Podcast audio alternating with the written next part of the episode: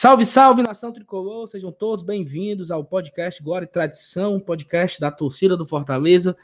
Continuando a nossa história, nesse programa de número 69, a gente vai continuar o que começamos no último programa. O início do último programa era para falar da década de 2000 a 2009, acabou que o programa ficou longo e aí decidimos no meio do programa interromper para continuar nesse programa e continuaremos desse programa de 2005 até 2009. 2005, onde Fortaleza voltou a disputar uma Série A, né? Nós contamos lá no antigo programa.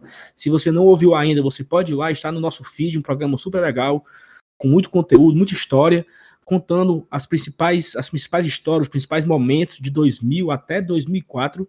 E nesse programa a gente vai continuar a década, né?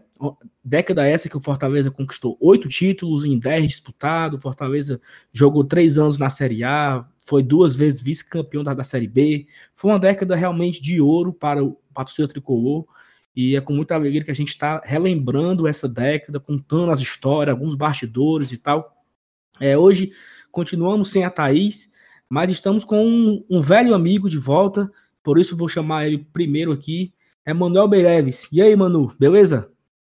Beleza, Saulo. Olá, torcida tricolor. Olá, Felipe, Alenilson.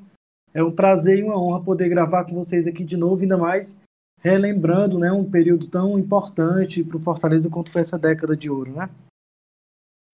Mano, você que tem a memória de elefante, acho que você poderia ter nos ajudado muito no último programa, mas com certeza também vai ajudar muito nesse programa.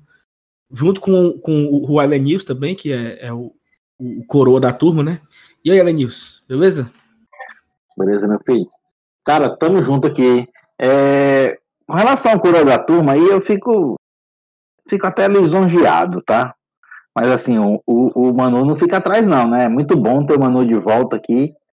É com certeza que ele vai acrescentar muito nesse programa. Essa década...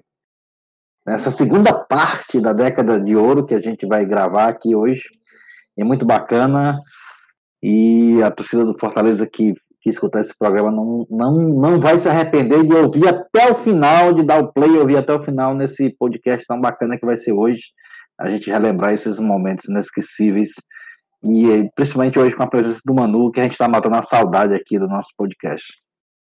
É isso, e vou do mais velho para o mais jovem, né? E aí, FT Miranda, beleza? Saulo, novamente é uma honra estar aqui com vocês. Hoje com a presença da Alenilson, a presença especial do Manu, uma honra. Completei o bingo, viu? Todo mundo do cast original do Glória e Tradição. Enfim, espero que seja um ótimo programa, de a gente ter o segmento dessa jornada maravilhosa, que é a gente relembrar essa primeira parte da década de Fortaleza. E já adiantando o pessoal que teremos a continuação, esse programa inclusive não termina aqui, e vai ser uma honra, espero que a galera curta, e com certeza vai ser um ótimo programa. Isso, para quem não acompanhou o último episódio, a gente vai falar, nós vamos sair da década de ouro para entrar na década difícil, né, que foi a década dos anos 2010 para frente, né, foi uma década realmente muito difícil, ali de 8 longos anos de Série C, mata-mata, histórias da Série C, vamos lembrar aqui dramas particulares, histórias de profunda tristeza, né? Mas é necessário contar a história, até porque essa década ela termina de forma, sei lá, se você imaginar que a década que nós vamos terminar de contar hoje, ela termina com um rebaixamento, né, pelo Fortaleza para a Série C em 2009, a década seguinte ela termina com aquela festa de Fortaleza e Bahia. E aquilo é muito simbólico, né? Você encerrar o ano, encerrar o ciclo daquela forma, comemorando uma vaga para a Sul-Americana, comemorando a melhor classificação da história de um clube cearense no Campeonato Brasileiro de Pontos Corridos, você ser o melhor nordestino classificado naquela competição e também uma vaga para a Sul-Americana, aquela festa maravilhosa com os LEDs e tal. Então, serão 2 programas também bastante emocionantes, de lembrar tristezas na primeira parte, mas na segunda parte também falaremos das glórias que foi tão importante nesse final da década atual agora, né? Mas entrando em 2005, né, você que acompanhou o programa, fomos até 2004, até o acesso do Fortaleza em 2004, e esse acesso ele causou muitos problemas logo na semana do acesso. E aí eu queria até chamar logo o Manu aqui para ele já ir contando essa história. Porque o Fortaleza venceu o Avaí por 2-0, conseguiu a segunda colocação no campeonato, juntamente com o Brasiliense, subiu para a Série B e vai disputar a Série A de 2005. Só que, para quem imaginava que tudo aquilo seria felicidade, tranquilidade, pelo contrário, né, mano? Eu acho que, se eu não me engano, foi na mesma semana do acesso, já teve uma confusão grande. Foi na mesma noite. Na mesma noite, né? Na mesma noite. O Fortaleza sobe no sábado à tarde, ele vence no dia 11 de dezembro de 2004 o Avaí. E aí, o que é preciso ter um contexto, e a gente precisa explicar esse contexto, né? O Fortaleza era gerido por um grupo que era capitaneado pelo pessoal da Santana Teixeira de um lado, né, o seu Raimundo Delfino, e pelo Ribamar Bezerra de outro. Eles ali em diálogo e tal. E tinha um acordo de que o presidente formalmente era o Cleiton Veras, né, filho do Beni Veras, que foi vice-governador do Ceará, e tinha um acordo de que o Ribamar assumiria. Só que, como deu certo subir, o pessoal que estava no comando se dividiu. Uma parte da galera que estava no comando queria permanecer e não queria que o Ribamar assumisse. E o Ribamar ficou muito chateado, porque disse que tinha sido feito um acordo, ele não queria abrir mão, e ele foi para o embate, né? De fato, foi uma semana muito tensa, a semana seguinte ao acesso, por conta disso. Porque na mesma noite, praticamente, já surgiu essa informação de que haveria um racha e que quem assumisse não contaria com o apoio do outro. E aí, o que aconteceu? O que aconteceu, e eu queria que o Alenilson me ajudasse aqui também, né? Que nós somos os titios aqui do grupo, né? O que aconteceu foi que o Ribamar disse que não ia abrir, fez a chapa dele para concorrer com quem fosse indicado pela Santana.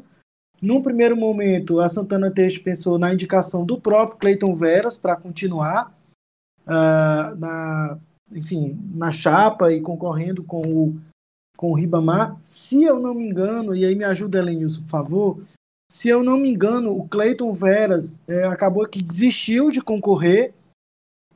O Ribamar, acho que foi aclamado, mas assumiu sem nenhum apoio do pessoal da Santana. Não tenho certeza, mas acho que tinha inclusive premiação de acesso a ser paga ainda nessa época, e isso implicava inclusive na não manutenção do pessoal que estava cuidando do departamento de futebol, do Zete, que foi o treinador do acesso, que tinha todo um apelo para que ele permanecesse, né? Então o Fortaleza ele foi remontado do zero, inclusive em termos de montagem de elenco. No começo de 2005, a montagem, a informação que tinha era de que a gente ia perder para o São Caetano, porque o Zete ia levar para lá, que foi para lá que ele foi, o Ronaldo Angelinho e o Mazinho Lima.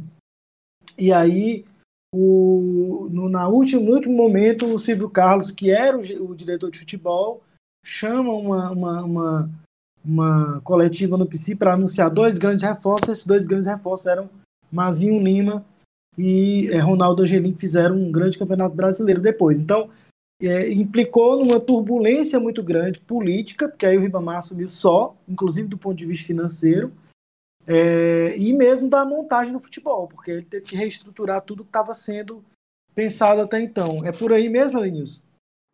Foi isso mesmo, cara, mais ou menos por aí. E até se comenta assim, que a galera na época falou que o Ribamar foi um presidente baita pé quente, né?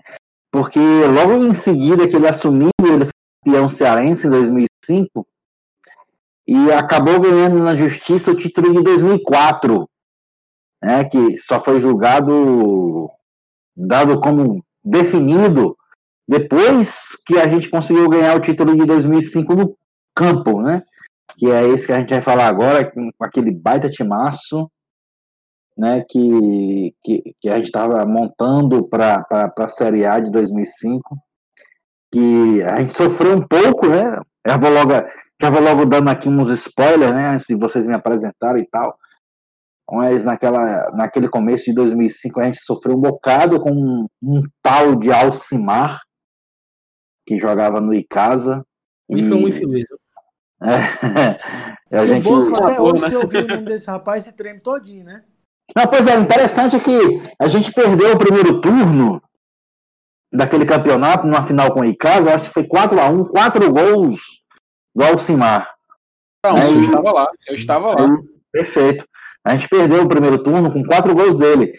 E a gente acabou ganhando o segundo turno em cima do Uniclinic, após ter ganho a semifinal do Ceará naquele jogo épico que o Clodoaldo fez um gol. Cobertura, né? E aí depois. E o André Balada fez um. É esse o jogo, né? O Clodoaldo fez 1-0, o Maurinho empatou. O Maurinho empatou, perfeito. É isso mesmo. É isso mesmo. Cara, só que assim, eu queria contar uma curiosidade, assim, pra mim não é curiosidade, mas eu não sei se todo mundo sabe. Claro, acho que daqui de nós quatro todos sabemos, mas o Ribamar Bezerra, ele era comentarista da Vermares, né? Era Sim. comentarista da Rádio Vermares e também da TV Diário. E da TV Diário, no programa do Belmino. No programa do Belmino, ele era Sérgio Pinheiro, Tom Barros e Ribamar Bezerra. Então, na minha memória de uma criança que torcia Fortaleza, o Ribamar Bezerra era o comentarista que torcia Fortaleza, o Sérgio Pinheiro e o Tom Barros eram os comentaristas que torciam Ceará. Essa porra! E aí, porra, de repente... 2005 tu já tinha uns 20 anos em 2005, não, pô? Eu tinha 14 anos, pô, em 2005. Ah, fala sério, velho. 14 para 15 anos. E o Ribamar Bezerra, ele tava ali já há muito tempo. Desde 2002, sei lá, que ele já estava... Eu já assistia o programa do Belmino, que era 11 horas da manhã, antes do Globo Esporte. Então, toda manhã você já assistia o Belmino. E tinha aquela imagem do Ribamar Bezerra que comentava, que era o cara que falava do Fortaleza. Então, de repente, aquele comentarista vai se tornar o presidente do Fortaleza. Na minha cabeça, que eu não sabia da política do clube, era meio surreal aquilo, né? Então, assim, só uma curiosidade que eu não sei se todo mundo lembra que o Ribamar Bezerra era comentarista. Ô, Saulo... Tu pensava assim, como é que esse comentarista liso vai Exatamente. Exatamente o pensamento. Essa realidade tem um comentarista, na verdade não um comentarista, mas um radialista, aconteceu em 96, né? O Fortaleza em 96, ele foi presidido pelo Souza Filho, plantonista da Rádio Assunção, que inclusive ele cortou o time de casa, né? Naquela época. Como é? Ousa, filho! Isso, exatamente.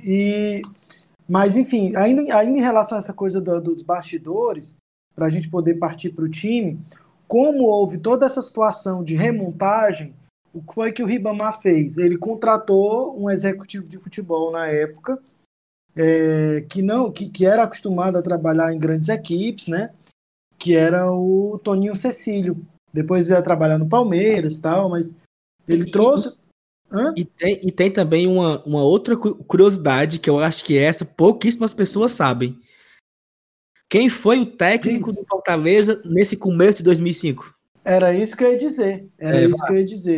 Só uma coisa ainda sobre o Wagner Bernaz. Não. Só uma coisa ainda sobre essa coisa do Ribamar ser radialista.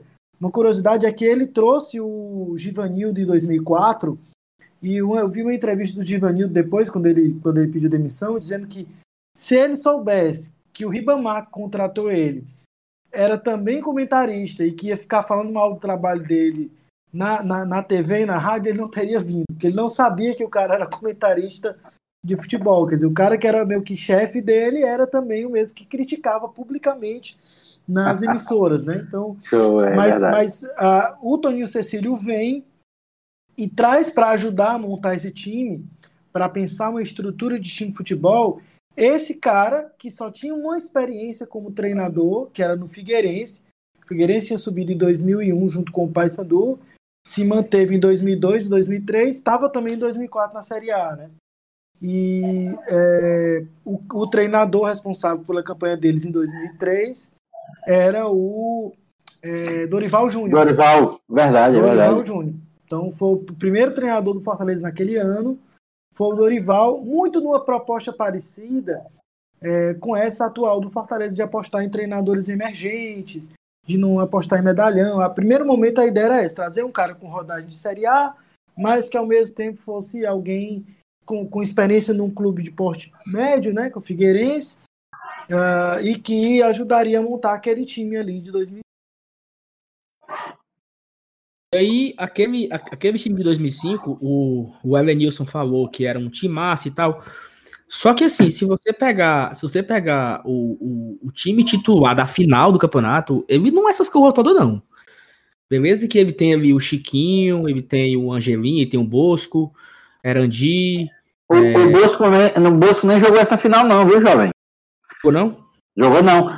Quem jogou foi o Albérico. Inclusive, alguns maldosos dizem que, à época, o problema do Fortaleza com o Alcimar era exatamente o Bosco, né?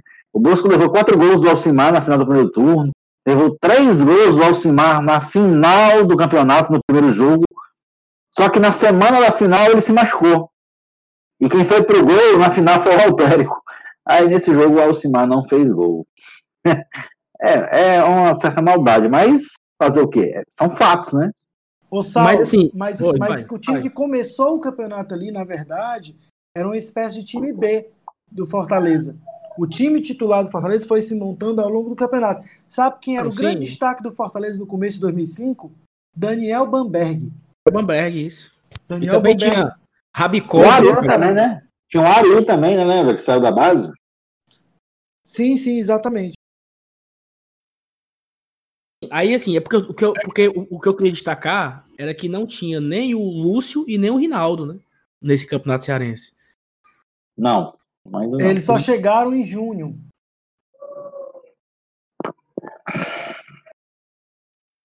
E aí, assim, se a gente... Para ser mais rápido, assim, na contagem, né? O Fortaleza se classificou, eu acho... Eu não sei. Em primeiro, no primeiro turno, passou para a semifinal, pegou o Icasa, levou a lapada, foi eliminado. Só que o Fortaleza perdeu as duas... Não, veja bem, ele perdeu a final do Castelão por 4-1. 4 gols do Alcimar. Em Juazeiro foi de quanto a ida? Cara, eu acho que foi... Não tinha jogo em Juazeiro. Eu acho que foi jogo único no Castelão. Isso. E em casa enfiou 4-1 na gente, sem piedade. Sem direito a gente. Não tinha jogo no interior na época, não podia ter final no interior. Aí no segundo turno, a gente pegou uma semifinal com o Ceará. Porque foi assim, ó, no primeiro turno o Fortaleza foi o terceiro lugar, ele eliminou o Ferroviário na semifinal e na final perdeu pro Icasa.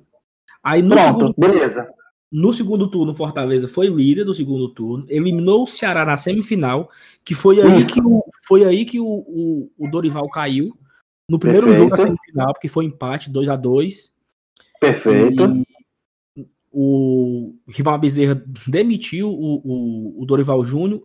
Nesse jogo da volta, que foi 2-1, né, gol de Clodoaldo e André Balada, o treinador foi o próprio Ribamar Bezerra, se eu não estou enganado. Juntamente com o Sencílio, eles montaram o time, nós vencemos essa semifinal do Ceará e fomos para a final contra o Uniclinic, já com o Wagner Benazzi na beira do campo. Perfeito. Aí nós ganhamos do Uniclinic 3-1 e fomos para a final do campeonato com o próprio Icasa, que ganhou o primeiro turno. No primeiro jogo da final do campeonato, a gente perdeu de 3-1 para o Icasa, com 3 gols do Alcimar, de novo. Mas é um infeliz, né? Não? Mas como na época não tinha saldo de gols, então, e os 2 jogos da final tinha que ser no Castelão, a gente ganhou o segundo de 1-0 com o gol do Clodoaldo já aos 45 do tempo, que levou o jogo para a prorrogação. E na prorrogação a gente ganhou com 1-0 gol do mesmo Clodoaldo, que aí nos deu o título de campeão, Tá, então, a história do campeonato foi mais ou menos essa. A gente tomou porrada no caso o campeonato todo, 3-1, 4-1, tá. E aí depois resumiu-se até numa própria entrevista que o Clodoaldo deu ao final do título, né? Disse que quem nasceu para Alcimar nunca chegará a Clodoaldo, né? Mas aí é entre eles, a gente não tem nada a ver. E o técnico do Icasa já era o Flávio Araújo, né? O Flávio Araújo perdeu pra gente um bocado de vez. Era o Flávio. E, inclusive, nesse jogo final, ele tirou o Alcimar já no finalzinho do tempo, achando que o jogo estava decidido, e aí acabou tendo que jogar a prorrogação toda, né, os 30 minutos sem o melhor jogador deles, que era esse... Porque Alcimar, né? esse gol do Clodoaldo, ele já foi ali nos 43 do segundo tempo, se não me engano, né? E... Cara, eu acho que foi 45, viu? Já tava no final. Aí ele pegou, tirou o Alcimar nos 40 minutos, mais ou menos, já acabando. Logo em seguida, o Clodoaldo faz 1-0. Então foi, com certeza, um banho de água fria para ele, né? Porque ele jogou toda a prorrogação sem ter o Alcimar. E assim que bateu o centro na prorrogação, foi que o Fortaleza fez o gol. Só que ali, quando... eu não tô lembrando. Foi assim que começou o primeiro tempo ou começou o segundo tempo, aquele gol do Clodoaldo? Eu sei que foi quando bateu o centro. Foi quando começou o segundo tempo da prorrogação, a jogada do Mazinho Lima na ponte, exatamente. E pronto, aí ganhamos o Cearense. Logo passado, alguns meses depois, o Fortaleza chegou a vencer na justiça, né, o Cearense de 2004. Então o Fortaleza se concretizou tricampeão cearense, ganhando 2003, 2004, 2005. Antes da gente entrar na Série A, né, é importante falar sobre a Copa do Brasil também. Bem rápido, já que o Fortaleza foi eliminado na segunda fase, né, dessa competição. E aí vocês que têm a memória melhor do que a minha, Manuel e Alenilson, eu lembro que o Fortaleza foi eliminado pelo Ituano, né? Estava vencendo, acho que por 2-0 o jogo. E o Bosco tomou um frangaço do meio da rua e acabou selando a nossa eliminação. Ou foi 2-1, ou foi 3-1, não lembro bem. Como foi essa eliminação? Foi 2-1. 2-1, né? 2-1, o Fortaleza perdeu em Itu de 2-0. E aí, como tomou um gol em casa, enfim, como ficou com o saldo menor de qualquer forma, né? O Fortaleza fez 1-0 aos 9 minutos do segundo tempo, com o Marcelo Lopes. Fez 2-0 aos 33 do segundo tempo, com o Laércio. Não me lembro dele, para ser bem sincero. E aí... Laércio era bom, hein?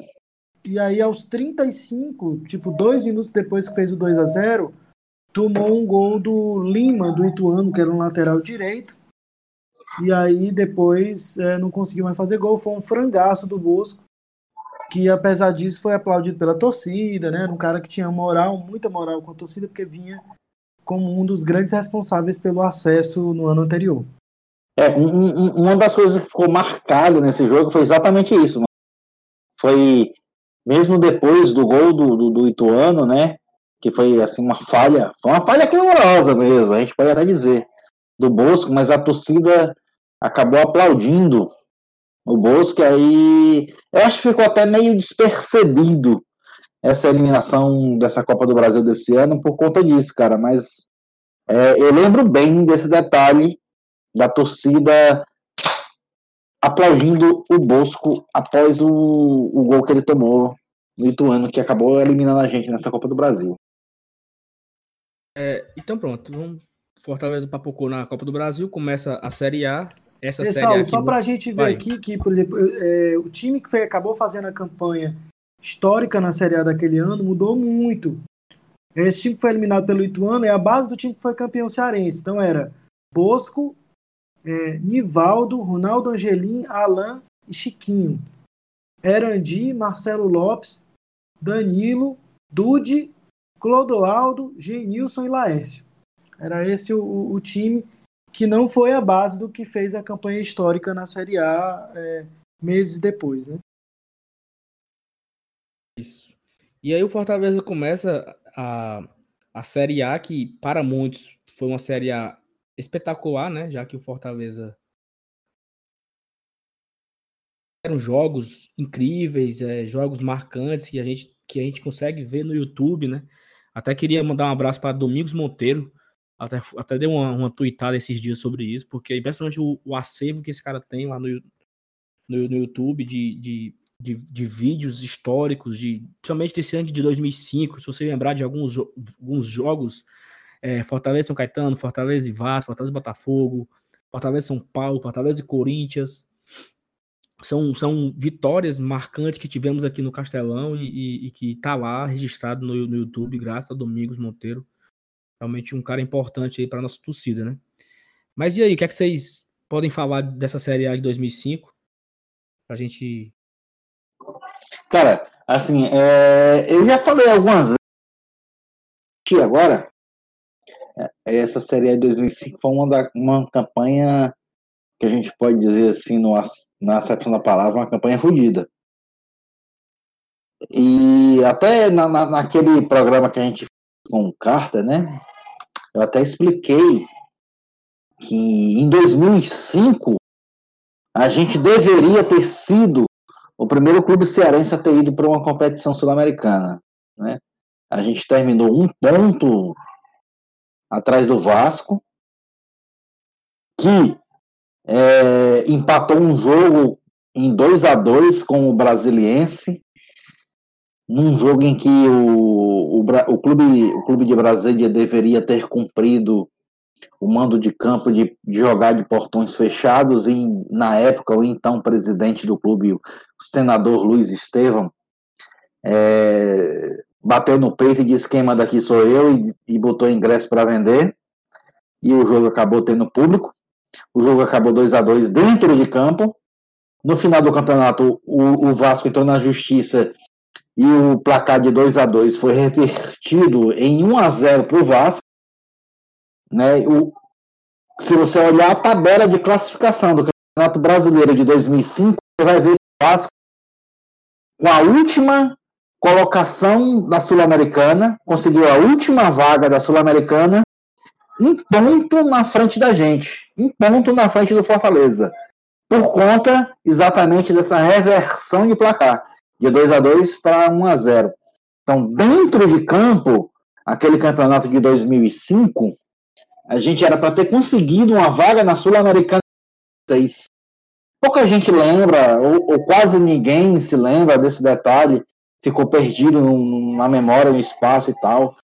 Mas é uma coisa assim muito, muito, muito dolorida, né? Porque dentro de campo a vaga foi do Fortaleza na competição sul-americana, e a gente era para ter sido o primeiro clube cearense a jogar uma Copa Sul-Americana dentro de campo, né? E por uma questão de picuinha, de política, né? De força de senador e tal, a gente acabou se fudendo sem ter nada a ver com a história, numa briga entre Brasiliense e Vasco.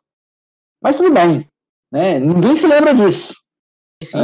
Alenilson, ficou ainda pior a situação, porque envolveu a morte do Marcionílio, né? Porque no último jogo do ano, que a gente brigava ainda por essa vaga, que foi contra o Botafogo, lá em Niterói, foi uma caravana daqui e acabou culminando no assassinato do Marcionílio.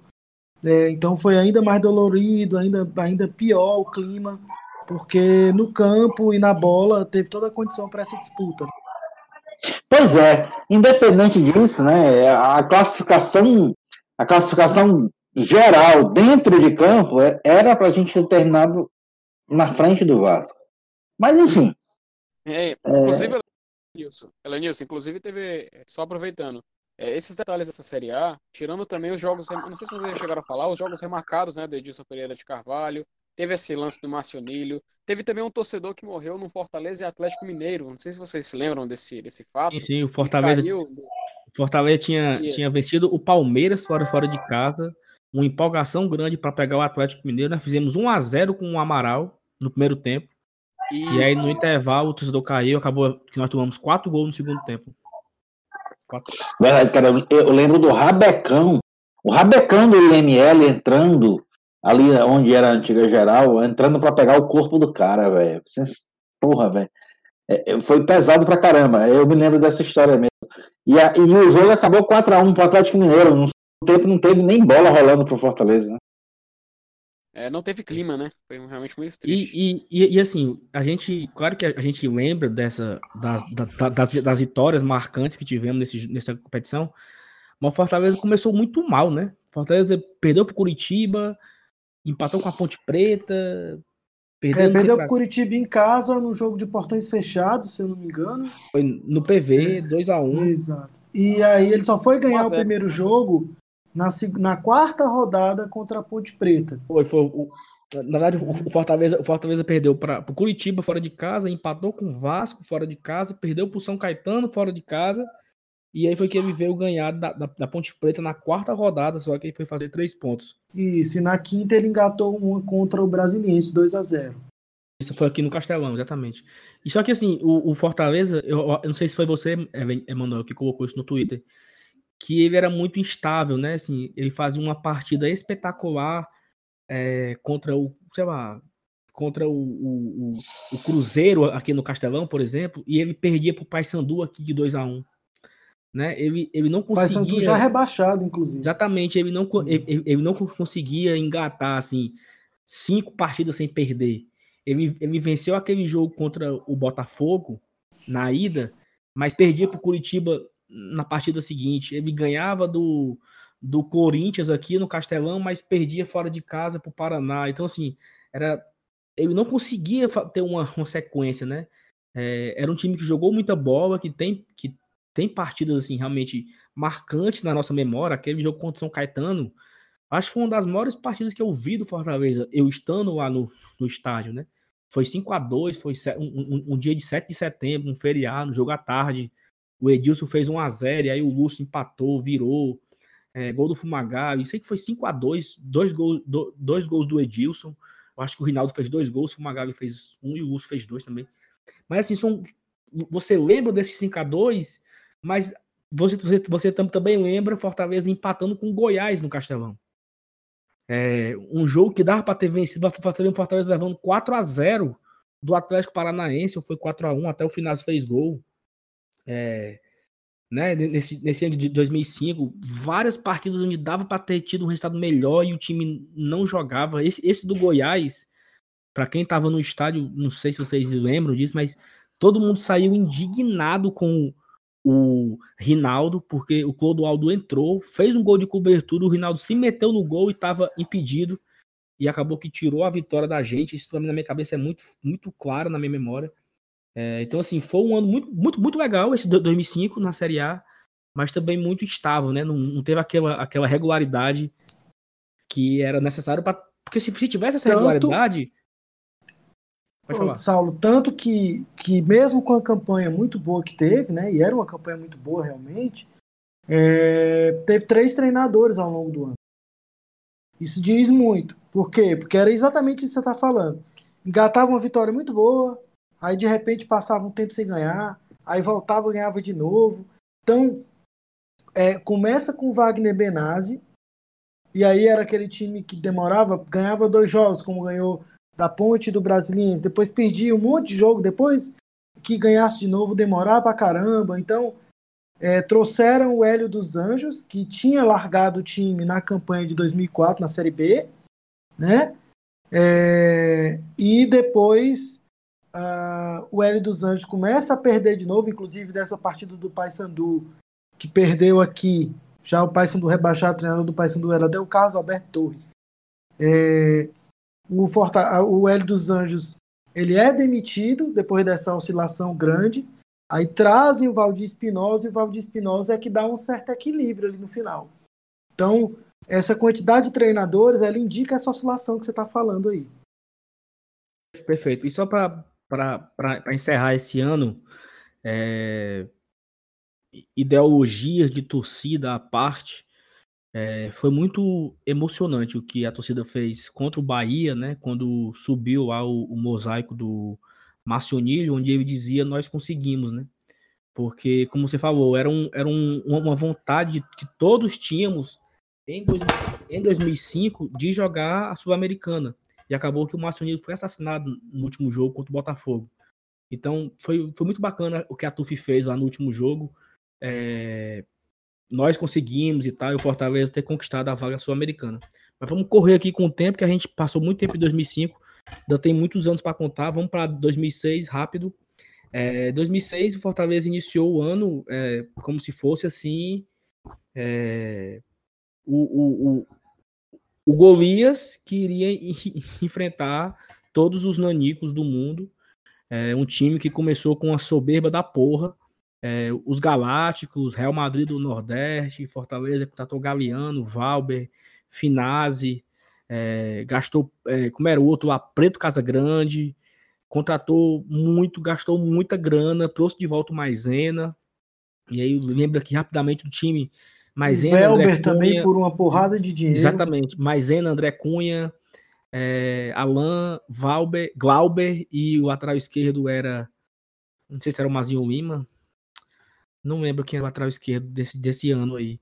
E aí tinha Dude, Rabicó, Marquinhos, não? Não sei se o Marquinhos tinha renovado de 2005 a 2006, mas aí ele tinha Preto Casagrande e Galeano, Maurílio, Rinaldo, Valber e Finazzi. Tinha Bechara, tinha o Igor, tinha o Mazinho. O Valber que tu diz é o Velber, né? Velber. Eu quero dizer não, Valber, mas é Velber. Velber, que era do Paysandu, né? Que foi que veio ganhando uma grana da porra. Era o maior salário aqui. Falavam na época em R$55 mil. Não sei se era isso mesmo, mas falavam nisso aí. A gente também tinha jogadores como o André Cunha, que foi bastante utilizado pelo Fortaleza nesse campeonato, né? Como vocês falaram. Mas também tinha pérolas como o Jorge Muth, também jogando, né? Também mas aí, na lista de jogadores. Mas aí esse... Mas aí... O Jorge Muth é muito araxi. Mas aí essa turma aí do Jorge Muth, Michel Mosquitinha, essa turma só veio depois. Essa turma só veio na parada da Copa. Foi, no auge do desespero. Antes da gente falar bem do campeonato especificamente, a gente só tem uma coisinha assim. O Fortaleza termina em 2005 renovando com o Valdir Espinosa e na certeza de que ele ia continuar. E aí, quando foi já perto do Natal, o Flamengo contrata o Valdir Espinosa e, para terminar de lascar, o Valdir Espinosa leva o Ronaldo Gelim para o Flamengo. E aí a gente ainda começa o ano de 2006 simbolicamente perdendo o nosso maior ídolo e artilheiro, o segundo maior artilheiro da nossa história, que era o Clodoaldo. Então, tinha toda essa empata. O pior é que o Espinosa disse, não, negado, eu vou levar o Algeiro. Não, mas eu tenho certeza que ele aqui no Flamengo, ele vai acabar fazendo um gol de título brasileiro. Aí, não, Espinosa, tu é doido, não tem condição, não. Aura, dando o que deu. Foda, foi realmente, mano, uma lembrança realmente que eu até esqueci disso. Foi muito duro começar aquele 2006, né? Tanto que a gente começou um ano com o Jair Pereira como treinador. O Jair Pereira tinha feito um bom trabalho no rival, levou até a semifinal da Copa do Brasil e tal. Daí o Fortaleza contrata o Jair Pereira, que era uma figura que estava meio esquecido, no ostracismo total. E aí ele não dura 5 rodadas no Campeonato Cearense. Ele foi demitido e daí trouxeram o Jair Pisserni. Aí lasca, né, mano? O Jair Pisserni foi treinador do São Caetano, conseguiu ser vice-campeão pro Vasco na época, que a negada frescava com o Vasco, que era vice, que são uma porra. Ele conseguiu ser vice pro Vasco. Não, ele não. Ele foi vice em 2001, vice em 2000 e vice da Libertadores também. E vice-cearense. Ele foi vice da Copa João Avelange. Ele era treinador do São Caetano, que perdeu a final pro Vasco em 2000. Não, e também foi vice para o Paranaense em 2001. Era ele, o mesmo técnico. E foi vice também pro Olímpia, eu acho, não foi a final da Libertadores que ele perdeu? Isso, é treinador do São Caetano. Depois de pegar em primeiro jogo lá em... Jair Pisserni veio ser vice aqui no Fortaleza. E aquele Fortaleza de 2006, que todo mundo lembra disso, que meteu um 6-3 e um 4-0 na fase de... Como chamado, né? Na primeira fase do Campeonato Cearense. Fortaleza... São 2 jogos épicos, né, cara? É verdade. A gente não tinha medo do Ceará desde 2005, porque a gente jogou com o Ceará em 2005 no Campeonato Cearense. A gente passou por cima deles no Campeonato Cearense. Tanto é que Mas, Saulo, veja bem, cara.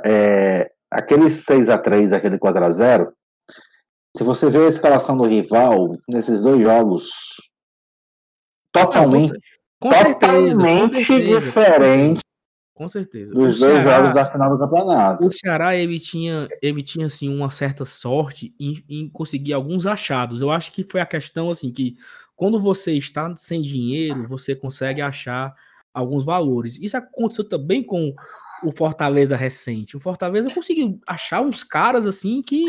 impressionante. E o Ceará achou naquele 2006... Não, e tanto é que daqueles caras que eles foram campeões cearense,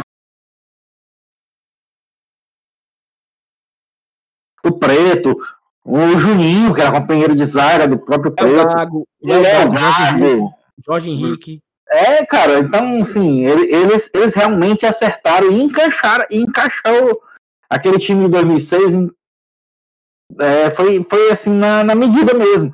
Eles encaixaram na medida certa, no momento certo, na hora da decisão, né? E aí pegaram o cara, tipo assim, o Vinícius, né? Fez o gol do título. Né? Sei, o Vinícius, Renato Aleluia e tal. Mas foda. Se você lembrar um pouco, o Fortaleza, ele passou do Itapipoca, se eu não estou enganado, na semifinal. Foi até difícil. E o Ceará passou do Icasa vendo alma. O jogo foi para a prorrogação. E na prorrogação o Clodoaldo entrou. E aí ele conseguiu fazer o gol da classificação. E deu aquele gás, assim, sabe? Eu acho que muitos... Eu conhecia muita gente torcia Ceará. E eles estavam, assim... Que o Ceará não ia nem para a final. A final eles iam Fortaleza e Icasa. E no finalzinho o Clodoaldo conseguiu fazer um gol lá. Acho que foi o 2-1. Isso eu não lembro. Mas o gol para passar de fase foi do Clodoaldo.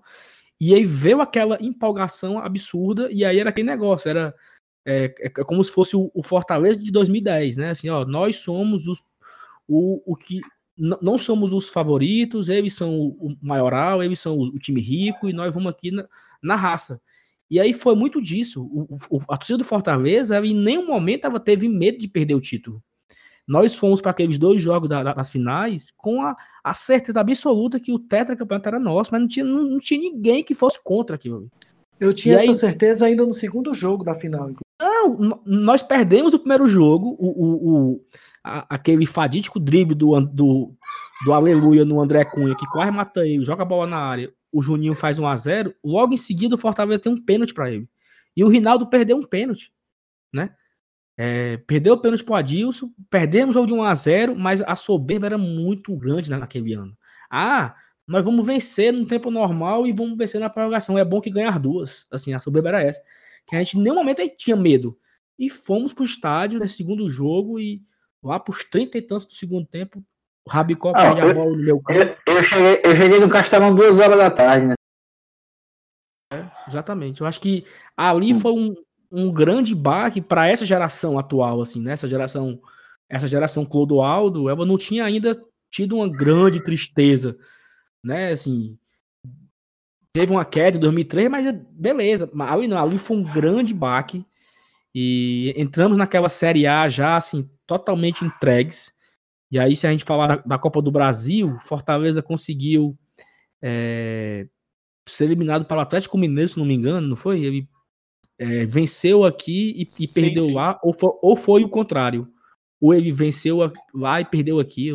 Cara, a gente ganhou lá de 2-0, ganhou de 2-0, que foi 3-1 pra eles, não foi isso? Perdemos aqui 3-1, tava 2-0 pros caras, o Finazzi fez o gol, que seria o gol da classificação, e no finalzinho do jogo, o Galeano fez uma falta desnecessária na meia-lua da grande área.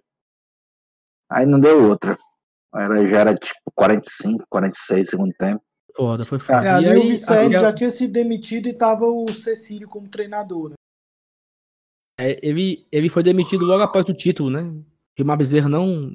Foi inadmissível no terreno daquele campeonato, né? Aí teve toda aquela zoeira de tetra é luxo, não sei o que, né?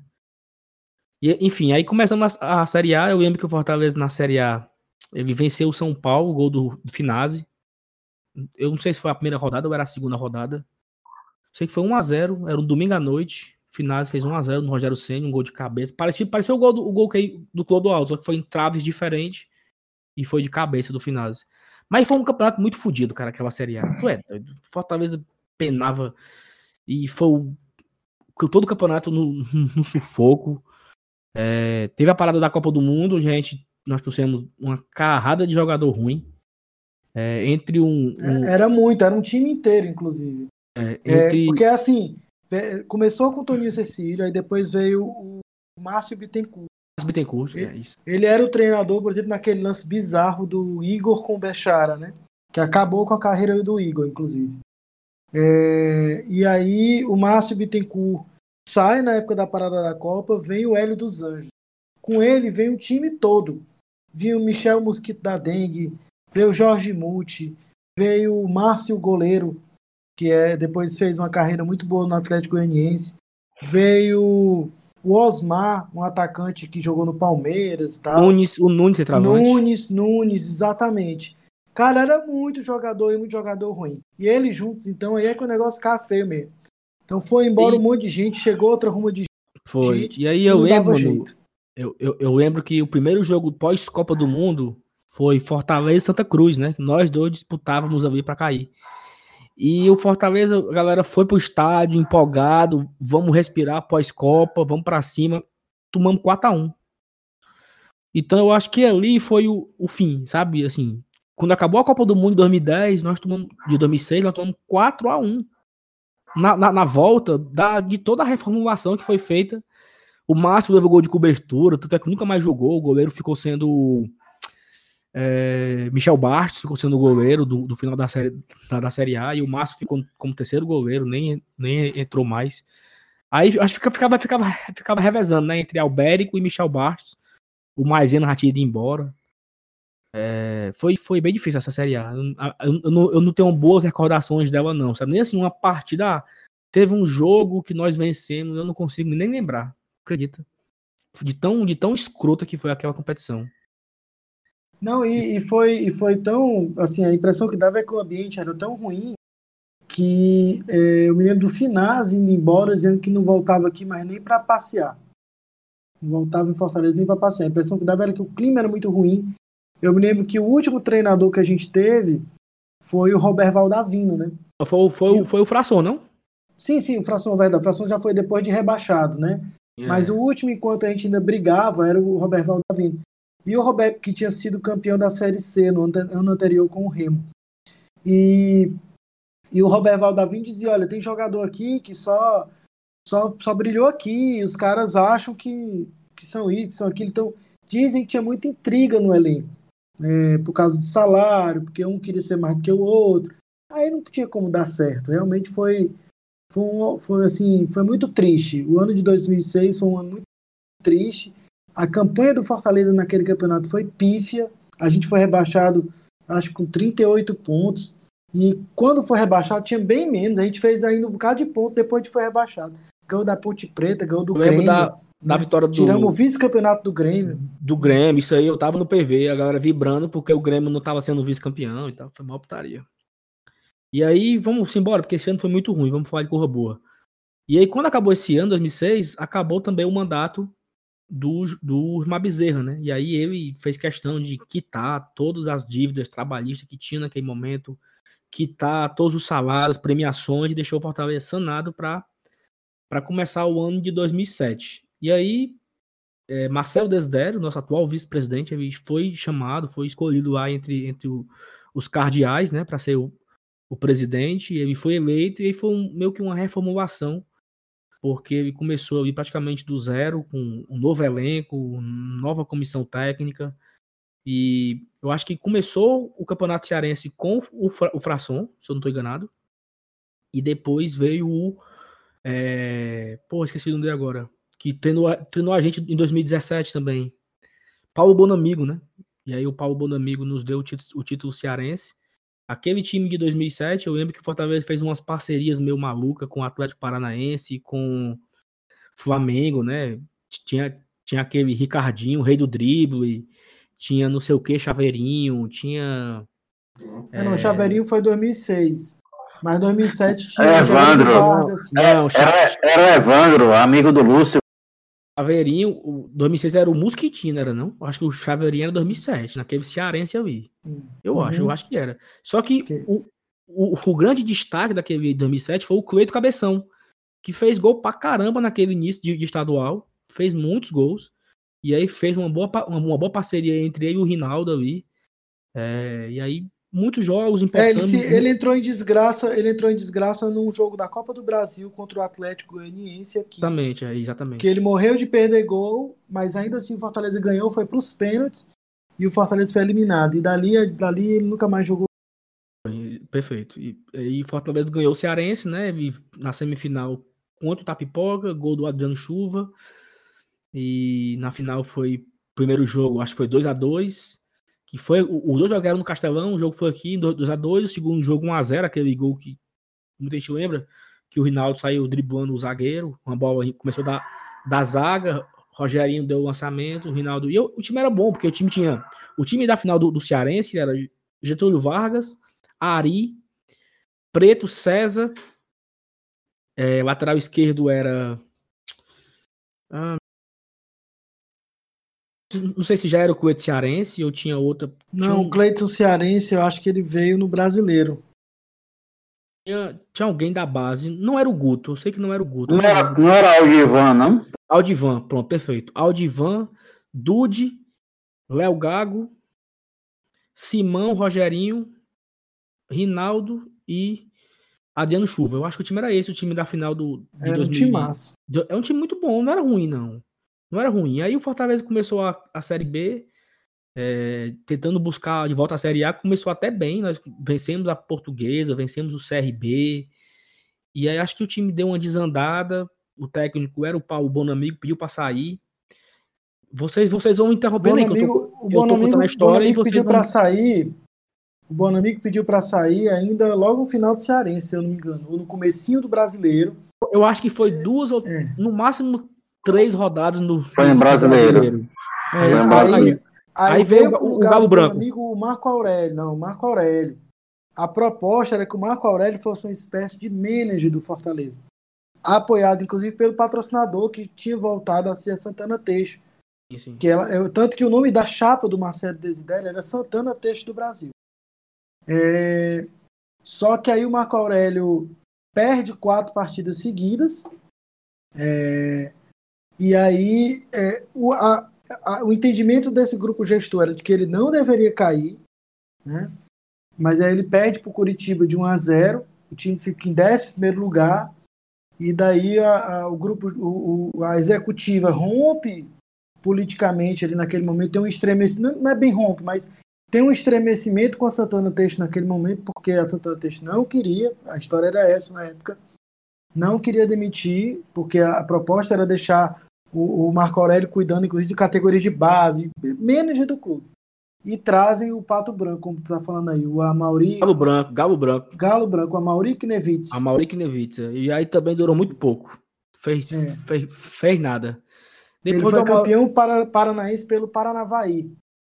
E depois do Amauri já veio o Zete, né? O Zete, exatamente.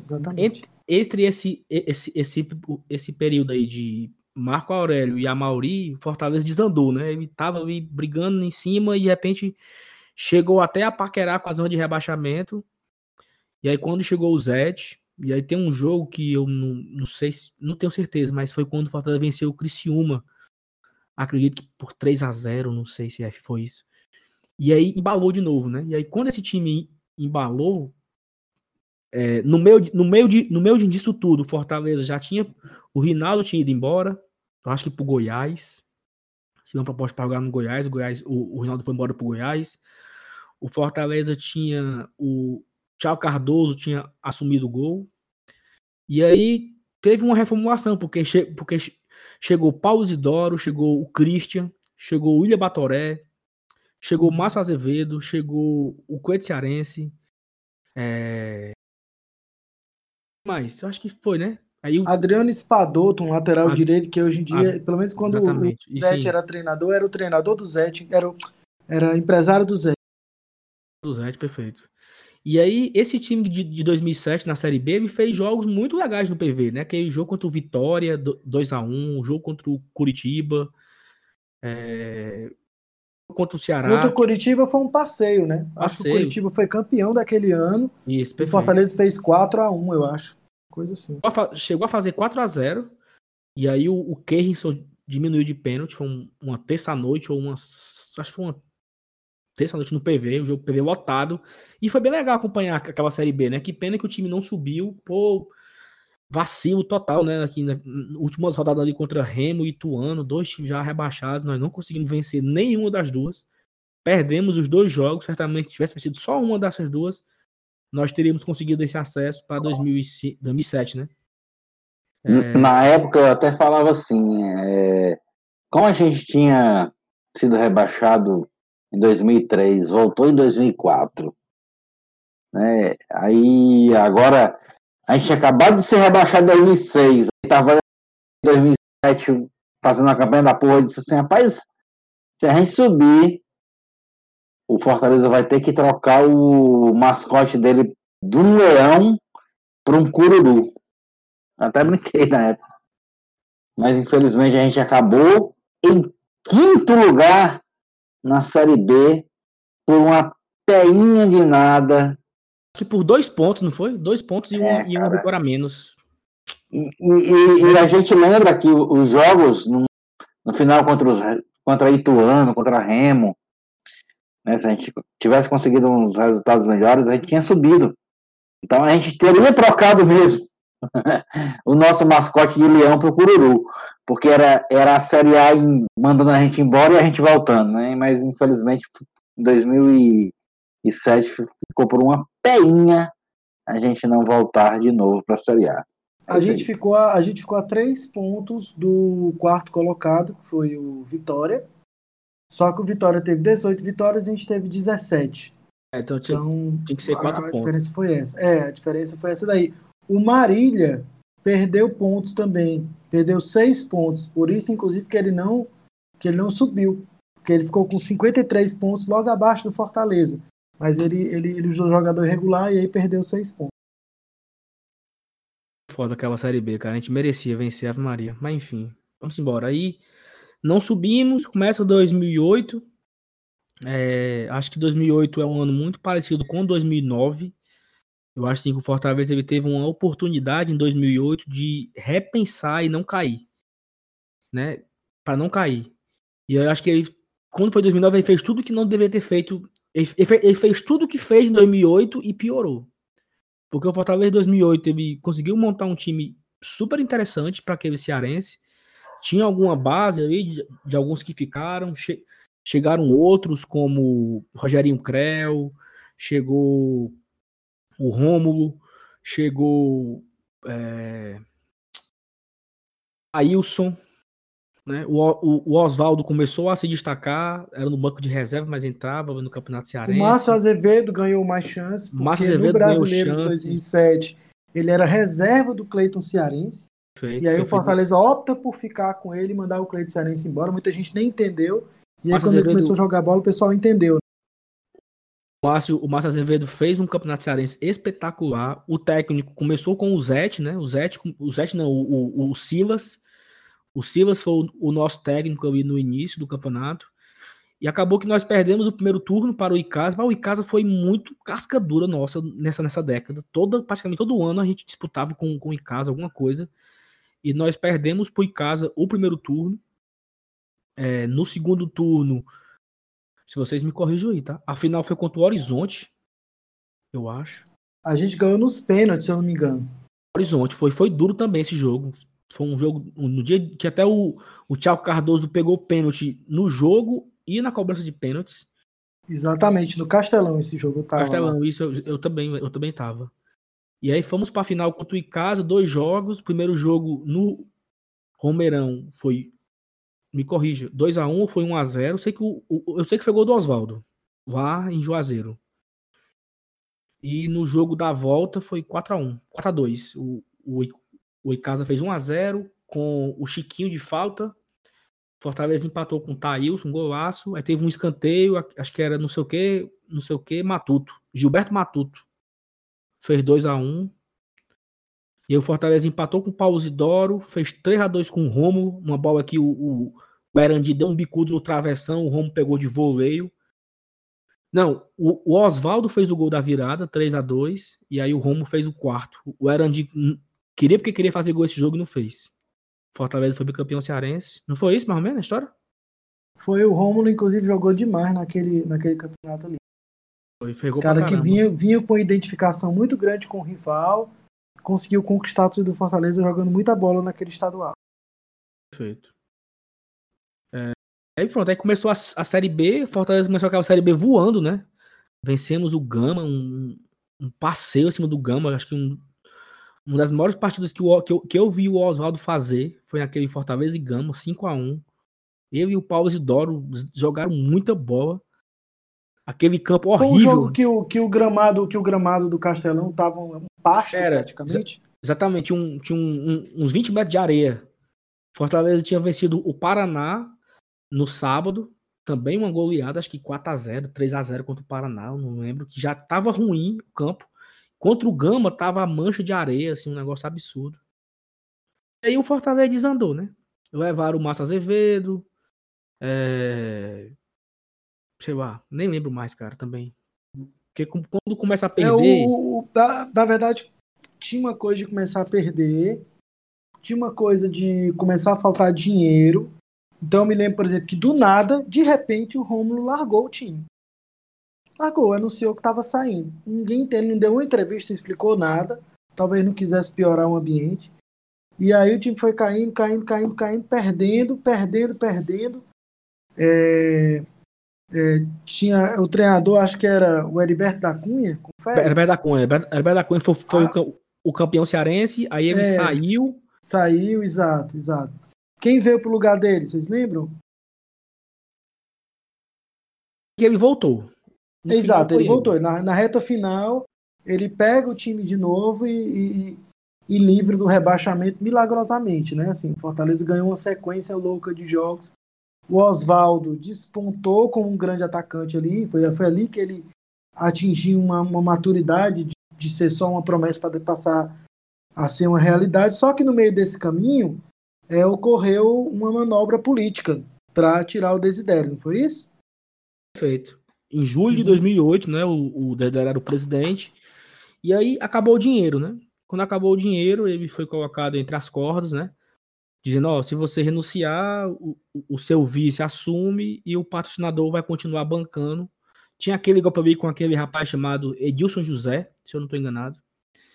E aí o Lúcio Bonfim assume. Isso é o que a gente sabe da mídia, né? Isso é o que foi contado. Pode ser que nós estamos falando aqui uma grande mentira, besteira e tal. Eu me lembro do Lúcio Bonfim dando entrevistas falando do apoio da Santana na época. Pronto. Eu até, não queria entrar em muitos detalhes, porque a gente não sabe, né? Bem como aconteceu, mas foi mais ou menos isso. O Lúcio Bonfim assume, o Desidério renuncia com toda a sua diretoria, que tinha na época, tinha o Estevão, tinha o Adler, tinha... sei lá, eu nem lembro. Tinha tanta gente bacana que eu conheço naquela diretoria do Desidério. Todo mundo saiu, ficou o Lúcio Bonfim sozinho, juntamente com a galera da Santana Teixeira, e foi muito difícil, meu amigo, se manter. Porque o Fortaleza desandou e o técnico foi o Barbieri, que veio no lugar do Heriberto da Cunha. O Barbieri treinou 5 jogos e aí foi demitido, 5 derrotas, não, 1 empate e 4 derrotas, foi demitido e voltou o Heriberto da Cunha de volta. E aí o Heriberto conseguiu escapar do Fortaleza. Naquele ano o Oswaldo fazia praticamente todos os jogos, o Oswaldo fazia um gol, né? Ou ele sofria um pênalti, ou ele conseguia fazer um gol ali e tudo. Eu lembro de um jogo espetacular que foi contra, não sei se foi o Marília ou se foi CRB, eu acho que não foi o América de Natal, porque o América de Natal foi o jogo que o Rinaldo fez o seu 100º gol, não foi esse jogo. Eu sei que estava no finalzinho, o jogo estava empatado e pode ser que seja esse, tá? Esse do Rinaldo, que o Fortaleza estava perdendo, o Rinaldo empatou. E no final entrou um rapaz chamado Matheus, e camisa 18, ele entrou, sofreu o pênalti, o Oswaldo bateu e nós conseguimos vencer. Porque se a gente perde ali, tinha caído. Assim, se a gente perde aquele jogo, teria sido muito difícil se manter. A gente conseguiu continuarmos vivo. O Fortaleza jogaria sábado contra o Bragantino, lá em Bragança Paulista. Na sexta-feira, eu acho que o jogo era Bahia e Marília, em São Paulo. as más línguas aí, que a galera deu uma malazinha boa pro Bahia. O Bahia conseguiu vencer o Marília em São Paulo. Eu acho que é isso, Manu. Se você tiver a memória melhor que a minha, eu acho que aconteceu isso. Não, mas é isso mesmo, é isso mesmo. O Fortaleza venceu sábado o Bragantino 1-0, gol do Osvaldo, um passe do Erandi, eu acho, acredito que foi do Erandi, um passe, não lembro. Do Osvaldo, finalzinho do jogo, e aí o Fortaleza, tamo vivo, vamos pegar o Brasiliense na última rodada, se a gente ganhar, a gente escapa. E aí o Fortaleza colocou 47 mil pessoas no Castelão e vencemos o Brasiliense de 3-0, gols de Osvaldo, Gaúcho de falta e o craque Ney Paraíba. Aquele 2008 foi tão maluco que o Fortaleza trouxe aqui. O Zé Love jogou no Fortaleza nesse ano. Exatamente. Ele veio num pacote. Exatamente. Zé Love, Rodrigo Becker. Rodrigo Becker, Ney Paraíba. Cara, era tanta gente que vinha e o time não conseguia ganhar duas partidas seguidas. Era absurdo. Mas aí, o Fortaleza, nesse 2008, o campeão foi o Corinthians, né? Quem não lembra, o Corinthians jogou aquela Série B, passeou. Fortaleza perdeu as duas, tanto aqui no Castelão quanto lá em São Paulo. Na Copa do Brasil, o Fortaleza também caiu pro Corinthians. Acho que o jogo foi no Castelão, 3-0 pro Corinthians. Tinha aquela situação que você levasse dois gols diferentes, você era eliminado, né? Eu acho que foi 3-0, foi 3-1. 3-1 aqui. 2008 foi isso, né?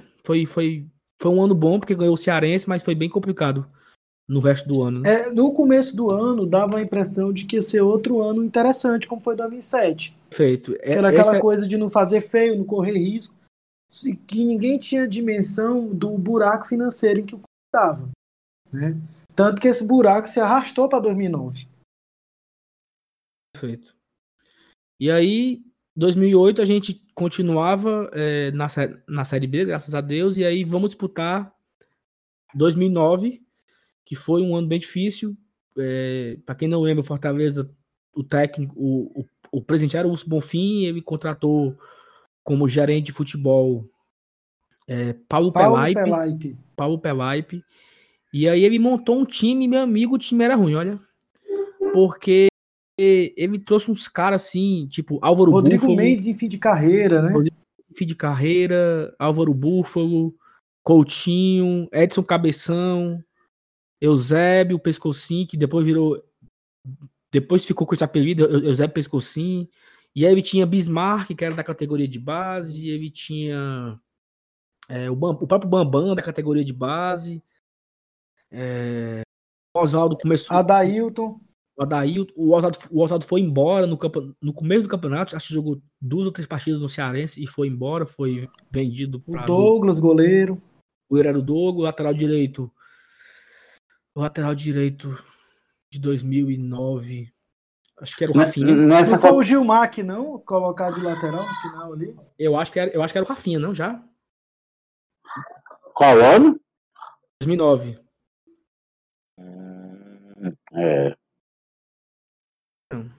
Aí eu sei que esse 2009 aí, meu amigo, foi osso. Meu amigo, escrevemos o centroavante, Marcelo Nicasso, fergou pra caramba.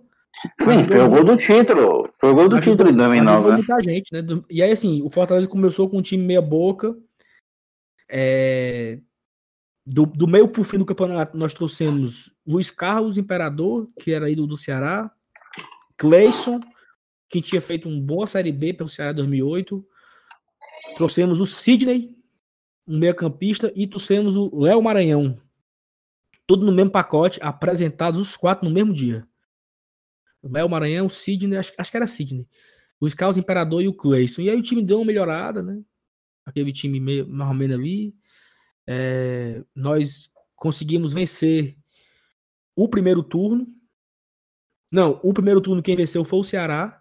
Fortaleza perdeu, acho que no gol do Geraldo, 1-0, gol do primeiro turno. O Fortaleza começa o segundo turno tendo que correr atrás do prejuízo, né? Vocês não vão falando aí, porque eu tô aqui só me lembrando, não tenho toda certeza se eu tô falando certo, não. O treinador, inclusive, do primeiro turno era o Casimiro Mior, não era isso? Casimiro Mior, aí ele cai e assume o Mirandinha, que era a solução caseira. Perfeito. Na verdade, cara, eu acho que o Fortaleza venceu o primeiro turno. Nós vencemos o Guarani de Sobral no primeiro turno. Ou isso era o segundo turno. Qual ano? 2009. Era o segundo. O segundo era que foi... Que tem até aquele... O gol do Vanderlei lá em Sobral.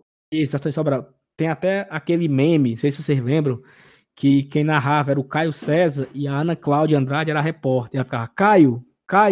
Não sei se vocês lembram disso, galera. Que era o tempo que eu tava querendo interromper a transmissão e virou um meme na época no Orkut. Então o Fortaleza venceu o segundo turno, vai pra final com o Ceará, né, os dois ganhadores de turno. Eu acho que aquele Ceará de 2009, ele não foi pra semifinal do segundo turno, né? Ele ficou fora da semifinal. Eu não lembro. Acho que foi Fortaleza e Limoeiro. Fortaleza e... Acho que Limoeiro a semifinal, não tenho certeza. Foi no segundo turno, o Ceará não foi. Memória não é tão ruim, não. E aí nós vencemos o Guarani de Sobral, fomos pra final. Na final, o primeiro jogo, nós vencemos de 2-1. Gol do Vanderlei Beija-Flor e do Guto. Uma tabelinha com os carros Imperador. E os carros tocou pro Guto, 2-1. No segundo jogo, assim que começou, o Maracanã faz 1-0. E no final, praticamente no mesmo tempo que foi o primeiro gol do Maracanã, foi o primeiro gol do Fortaleza também, cruzamento do Bismarck, foi uma jogada que começou lá de trás, veio com o Douglas, tocou pro Guto, Cleison, pá, Bismarck, cruza na área, o de Cássio de peixinho praticamente, cabeceia, o Adilson só olhou, Fortaleza 1-1, campeão cearense de 2009, tricampeão cearense de 2009, só meu amigo que ali a gente... E o Douglas pegou tudo que ele podia pegar ali, na vida. Ali né? Foi um absurdo, cara. Ali foi eu acho que eu nunca vi um goleiro do Fortaleza defender o que aquele cara defendeu. Assim, eu acho que eu já vi goleiro adversário, né? Nesses mata-mata da vida, que a gente estava aqui no sufoco, no desespero mal do mundo, eu já vi goleiro pegar a bola, mas goleiro nosso, como naquele dia, eu não lembro não. Ali foi um arsenal de... O Ceará passou uns 15 minutos em cima, dentro da área, Boiadeiro, Misael, Geraldo, Edu Salles, e bola na área, e foi foda, olha. Mano, aquele gol do pênalti, foi no primeiro jogo da final, primeiro jogo do pênalti fantasma, ou não? Foi, acho que foi no primeiro jogo da final, sim. Edu Salles. É, o Edu Salles caiu, foi. O Geraldo bateu, empatou, não foi 1-1. Sim, exatamente. Aí, no final o Fortaleza fez 2-1, acho. Eu tava na dúvida se tinha sido nesse jogo ou se era um jogo normal do campeonato. E aí, meu amigo, começou a Série B, a gente tá correndo aqui pra dar tempo de falar de tudo dessa Série B de 2009. Nessa, né, o Fortaleza foi tricampeão e aí o Fortaleza passou pra Copa do Brasil contra o Flamengo, né? E era meio que jogo de entrega de faixas. Jogo dos tricampeões. Exatamente. Os dois foram tricampeões no final de semana e na quarta-feira era o segundo, acho que era o jogo da volta. Acho que o jogo da ida tinha sido 1-1. Eu sei que tinha sido empate o jogo no Rio de Janeiro. E...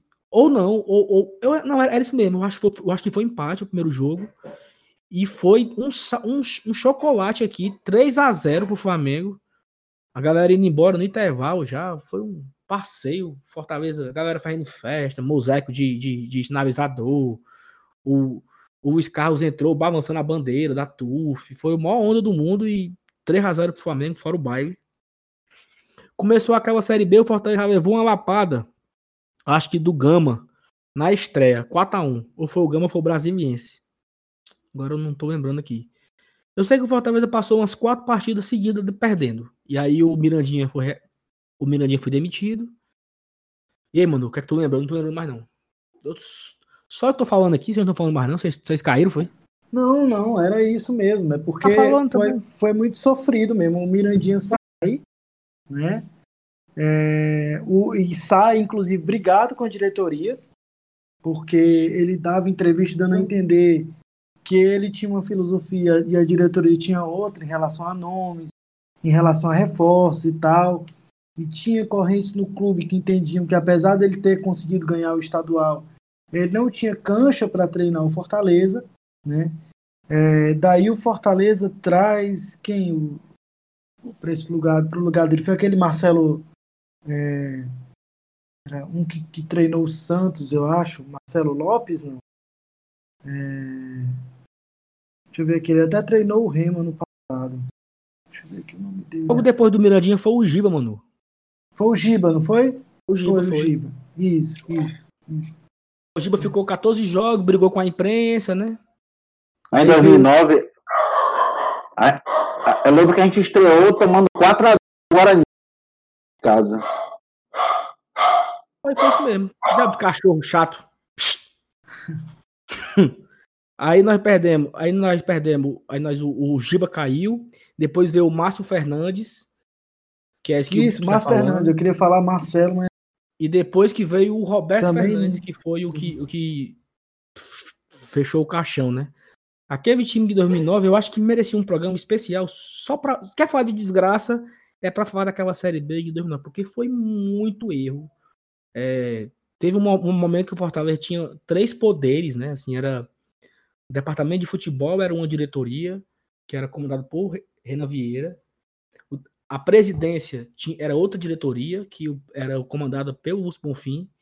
E o Conselho Deliberativo era uma outra diretoria que era comandada pelo Jorge Mota. Então, assim, os 3 não falavam a mesma língua.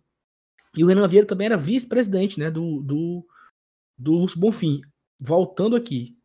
O Lúcio foi eleito presidente do Fortaleza em 2009 e 2010, né, para o biênio, e porque ele foi eleito vice para o Desdero 7 e 8, ele foi eleito para 9 e 10, e o Renan Vieira foi o seu vice. Então, foi uma série de confusões aí entre essa diretoria. O Renan Vieira queria anunciar um jogador, o Jorge Mota não queria, o Lúcio não queria. Aí era uma confusão da porra, ninguém se entendia... Salários atrasados, Nicásio fazendo o corpo mole, os Carlos chegando bêbado em treino, o time era rachado, tinha aquela turma da Bíblia e a turma da cachaça.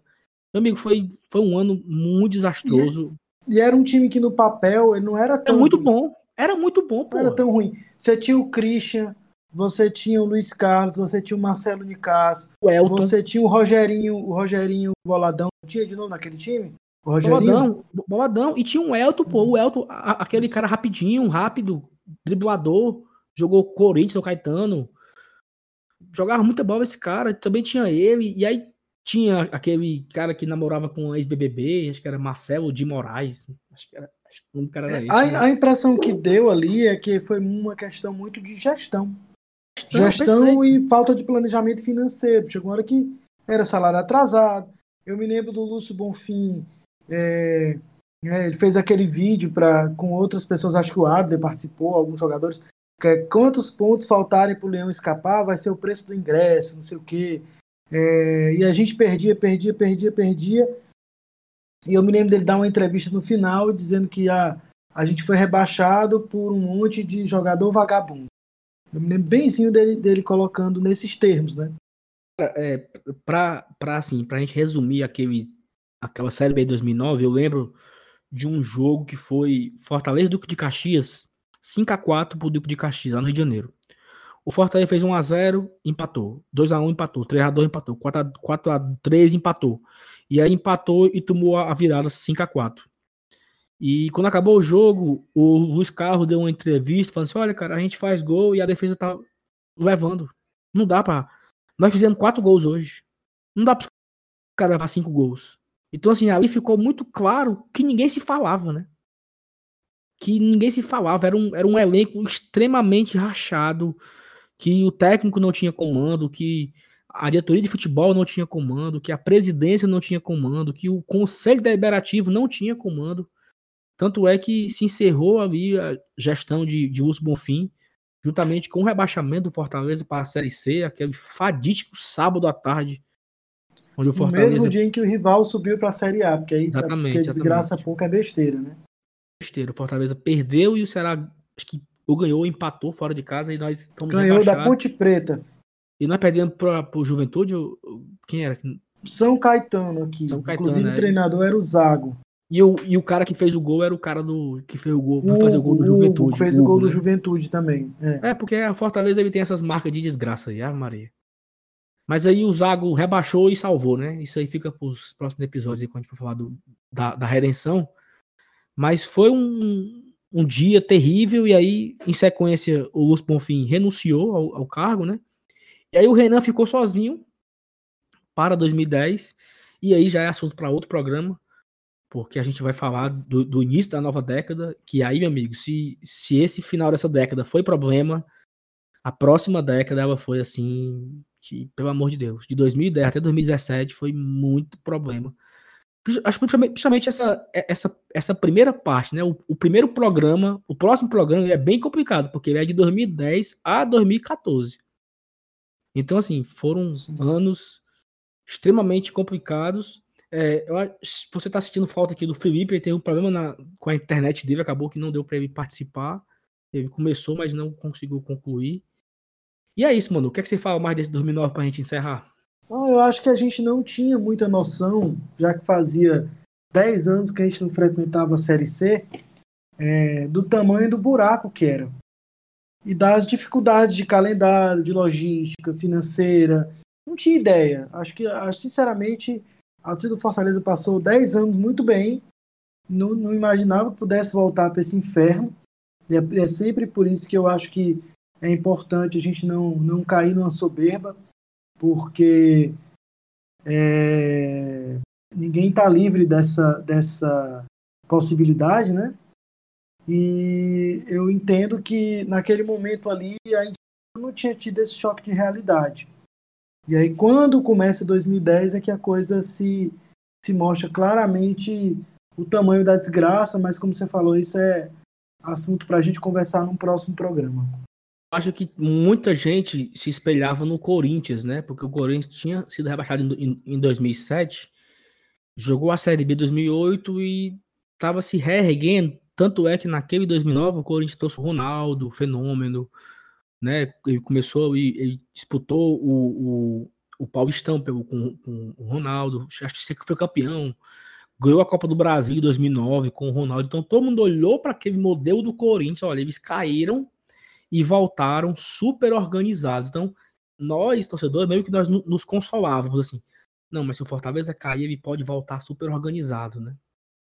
Talvez seja bom para matar os fantasmas, pra, sei lá, para romper os vícios. Bom o caralho. O Bahia e o Vitória tinham caído 4 anos antes para a Série C, né? Inclusive, o Bahia não subiu no primeiro ano.